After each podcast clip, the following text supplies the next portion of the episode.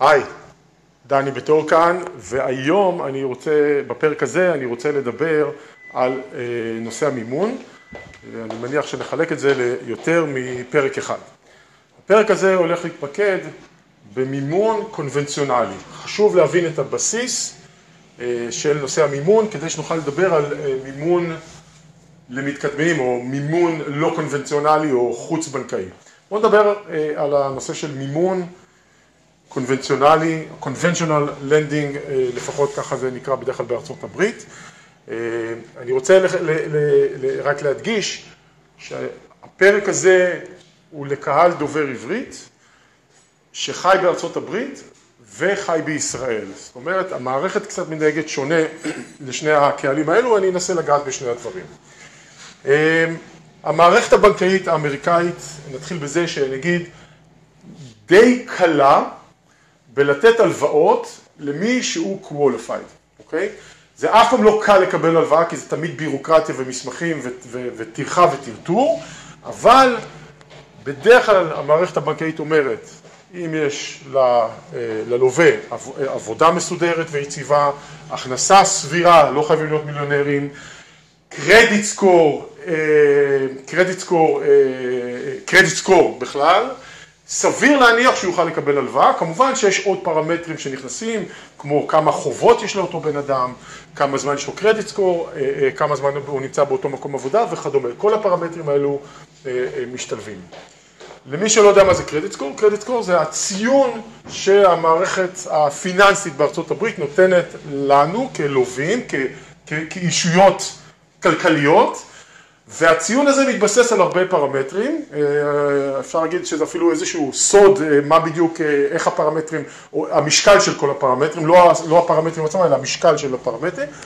הציון הוא בגדול מתבסס על ותק, כמה שנים יש לנו את הקרדיט סקור, כמה קווי אשראי יש לנו, איך אנחנו עומדים בהתחייבויות הפיננסיות שלנו, האם יש לנו איחורים, האם יש לנו foreclosure, דברים אחרים שפוגמים ב... בקרדיט סקור, אה, ועוד אה, מספר פרמטרים, אני אפילו לא בקיא בדיוק בכולם.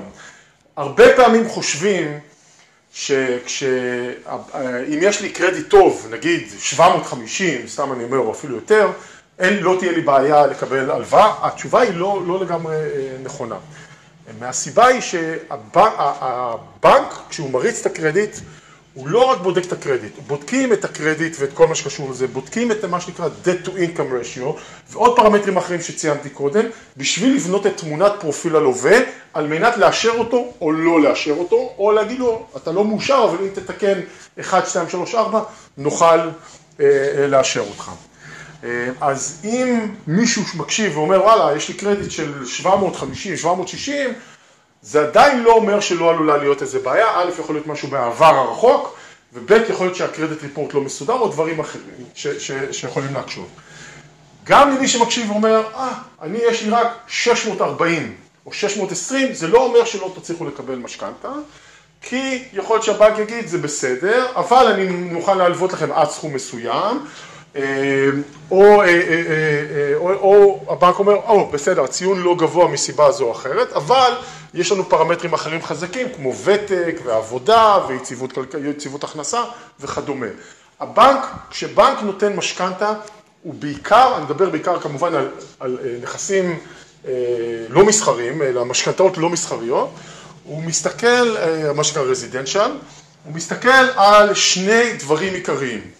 שווי הנכס שמתבצע בשמאות, זאת אומרת רק השמאות נותנת לו אינדיקציה על שווי ומצב הנכס, לא מצב באינספקשן אבל לפחות שמצב הנכס הוא לא ירוד במיוחד, וחוסן או חוזק הלווה, האם יש ללווה את היכולת להחזיר את המשכנתה, אוקיי? זה, אני מדבר כמובן על המערכת הקונבנציונלית. אמ, חשוב גם להבין שהמערכת הקונבנציונלית מתייחסת לנכסים למגורים שהם יחידה עד ארבע יחידות, מה שנקרא סינגל פמילי עד פורפלקס, עד ארבע יחידות, אה, כמערכת שנותנים לה הלוואות תחת כללי הרזידנציאל, כל מה שהוא מחמש יחידות ומעלה, לדוגמה אם יש לנו בניין של חמש דירות, זה נקרא חמש יחידות, אה, ומעלה, 20, 30, 100, זה כבר נכנס למערכת שנקראת commercial lending. זאת אומרת, הברית עושים הפרדה, residential lending, זה מ-1 עד 4 יחידות, one, זה single family, דופלקס, triplex, fourplex, וכל מה שמעבר זה הולך ל-commercial lending, גם זה חשוב להבין. ודבר נוסף שחשוב להבין, זה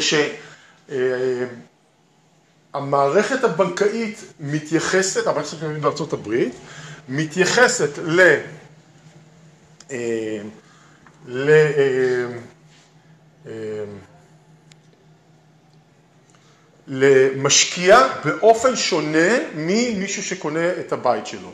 בדרך כלל כשעושים application למשכנתה בארצות הברית, שואלים ב application האם הבית הוא למטרת מגורים, או במילים אחרות primary residence, אנחנו קונים את הבית, אני קונה את הבית שאני הולך לגור בו, האם זה קטגוריה שנייה שנקראת second home, יש לזה כמה כללים מה זה second home, הרבה פעמים מתייחסים לבית שני שיש לבן אדם שהוא נמצא בו איקס ימים או שבועות בשנה, כן, כאילו כמו בית חופש ובשאר הזמן יכול להיות שהוא משכיר אותו, זה קטגוריה מאוד נפוצה, לא, לא קשור ל-Airbnb וכדומה, או האם זה investment property או rental property שאנחנו הולכים להשכיר. אם אנחנו מצהירים, בהנחה שאנחנו מצהירים הצהרת אמת, ואנחנו אומרים זה נכס להשכרה, מבחינת המערכת הבנקאית, אוטומטית אנחנו נכנסים לקבוצה קצת שונה, אך כללי חיתום המשכנתה קצת שונים, חשוב להבין את זה, וזה אומר שבעיקר זה יבוא לידי ביטוי שנקבל ריבית פחות טובה. בדרך כלל יהיה בטח איזה הבדל של חצי אחוז בשנה, אה, בין אה, אה, אם אני קונה בית למטרת מגורים אישית, לבין אם אני קונה בית למטרת השקעה, אוקיי? בגלל זה הרבה פעמים אנשים קצת מתבלבלים. אה, למה פתאום הם מקבלים, משקיעים, למה הם מקבלים ריבית, אה, ריבית יותר גבוהה. עכשיו, דבר נוסף שצריך להבין, כמשקיע ישראלי שחי בישראל, משקיע ישראלי שחי בישראל, הנושא של המערכת הבנקאית הוא הרבה יותר מאתגר והרבה יותר בעייתי, מכיוון שאין שקיפות פרופיל פיננסי למערכת הבנקאית האמריקאית. אני יוצא מנקודת הנחה שאין social security, אין credit score ו- ואין דוח מס. הדבר הזה יכול, קודם כל מדי פעם הדברים האלו משתנים כי פתאום יוצא בנק עם איזה תוכנית שמוכנה לתת הלוואה לזרים, זה נקרא זרים, לא רק לישראלים אלא מישהו שהוא לא חי בארצות הברית אה, וזה גם יכול להיות שונה בסיטואציות ספציפיות כגון אם יש מישהו שיש לו אזרחות אמריקאית אבל הוא חי בישראל, אבל אין לו פה פעילות, יכול להיות ש, שזה, אה, שזה הבנק יתייחס לזה קצת אחרת. יכול להיות מצב שמישהו שחי בארצות הברית וחזר לגור בישראל, עדיין יאפשרו לו בגלל שיש לו פה אה, נוכחות פיננסית, פרופיל פיננסי, יוכל לקבל משכנתאות. אה, וגם ייתכן בסיטואציות מסוימות שמישהו שכבר עושה פעילות בארצות הברית מספר שנים, ממלא דוחות מס, יש לו כבר מספר מס, יכול להיות שבנק יגיד אני רואה שיש פה אה, משהו של, אה, של תוכן, משהו של עשייה, יכול להיות, אה, יכול להיות שהם יסכימו, הבנק יסכים. עכשיו חשוב להבין שהמערכת הבנקאית מבחינת הלוואות, היא, זה בנקי ההלוואות, המשכנתאות, יש המון והרבה, בהרבה טעמים וסוגים. וזה נכון גם, גם למשקיע שחי בארצות הברית וגם למשקיע שחי בישראל, ורק בגלל שקיבלנו שמונה פעמים תשובה שלילית מבנק מסוים, לא אומר שהבנק העשירי שנדבר איתו או התשיעי שנדבר איתו לא יאשרו אותנו, אז חשוב להבין שהמערכת הבנקאית אה, עובדת הרבה פעמים באיזושהי תפיסת עולם מקומית. זאת אומרת הבנקים הגדולים בארצות הברית עובדים בתפיסת עולם אה, אה, אה, של, של רחבה, של כולם פני הברית, אבל יש הרבה דברים שנקראים בנקים מקומיים. יכול להיות שזה בסך הכל בנק מקומי באיזה עיר או מטרו, או אולי באיזה סטייט, ויש להם בסך הכל חמישה סניפים, אולי אפילו שלושה סניפים.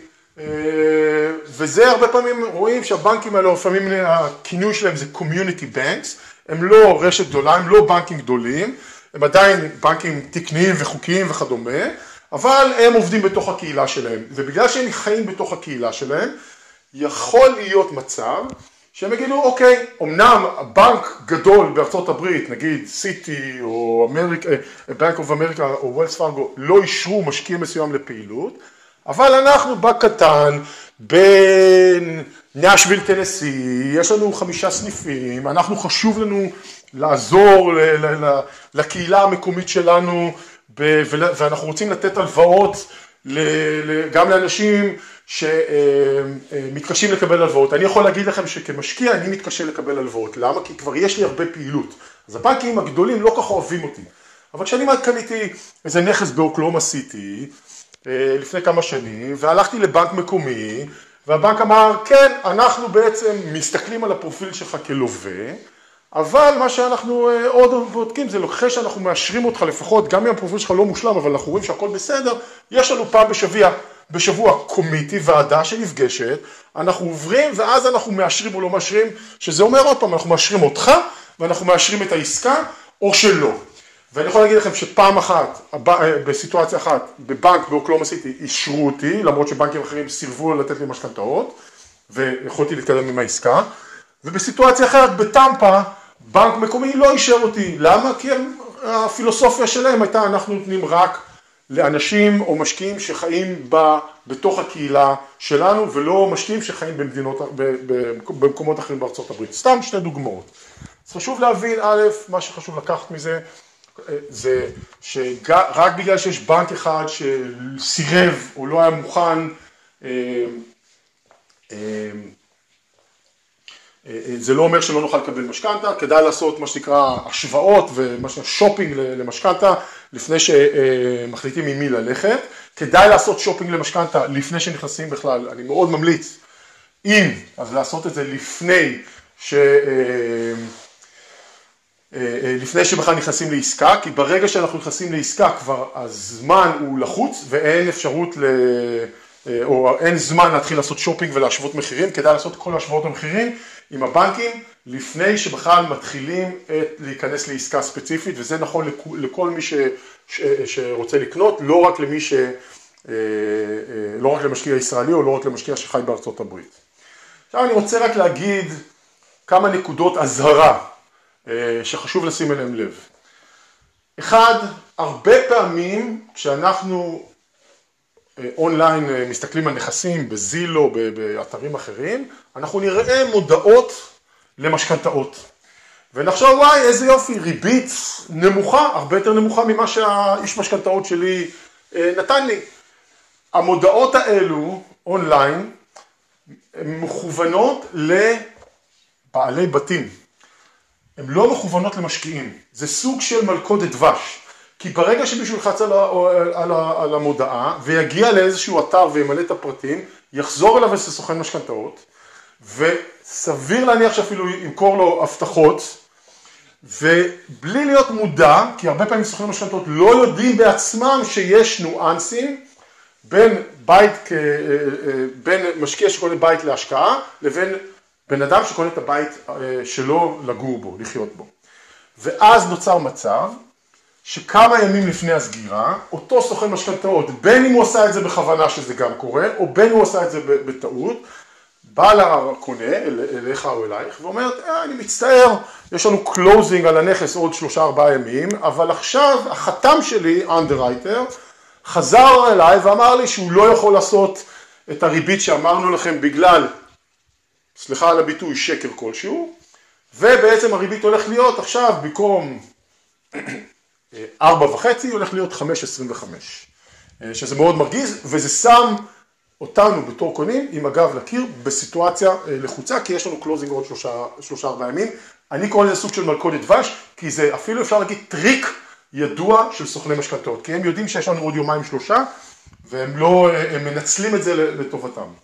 האזהרה השנייה שאני רוצה להגיד וזה בעיקר למשקיעים ישראלים מישראל שכן מצאו משכנתה, אני, אני כבר רוצה להגיד שצריך מאוד מאוד להיזהר עם, אה, עם משכנתה למשקיע ישראלי שחי בישראל, כי מה שקורה הרבה פעמים עם הבנקים האלו, בהתחלה של התהליך של אפליקיישן ולקיחת המשכנתה הכל נראה בסדר גמור, ואנחנו, הסוכן מאשר אותנו והחתם מאשר אותנו והכל בסדר, ופתאום בשנייה האחרונה, ופה אני אפילו אגיד רק מטעות או משהו של, של, של בדיקה לעומק של התיק, בשנייה האחרונה החתם, תמיד זה החתם שנקרא underwriter, חוזר בדקה ה-90 או בדקה ה-89 ואומר, תשמעו, אני מצטער, ככה וככה וככה וככה וככה, אני לא יכול לאשר את המשכנתה הזאת. ופתאום אותו קונה זר,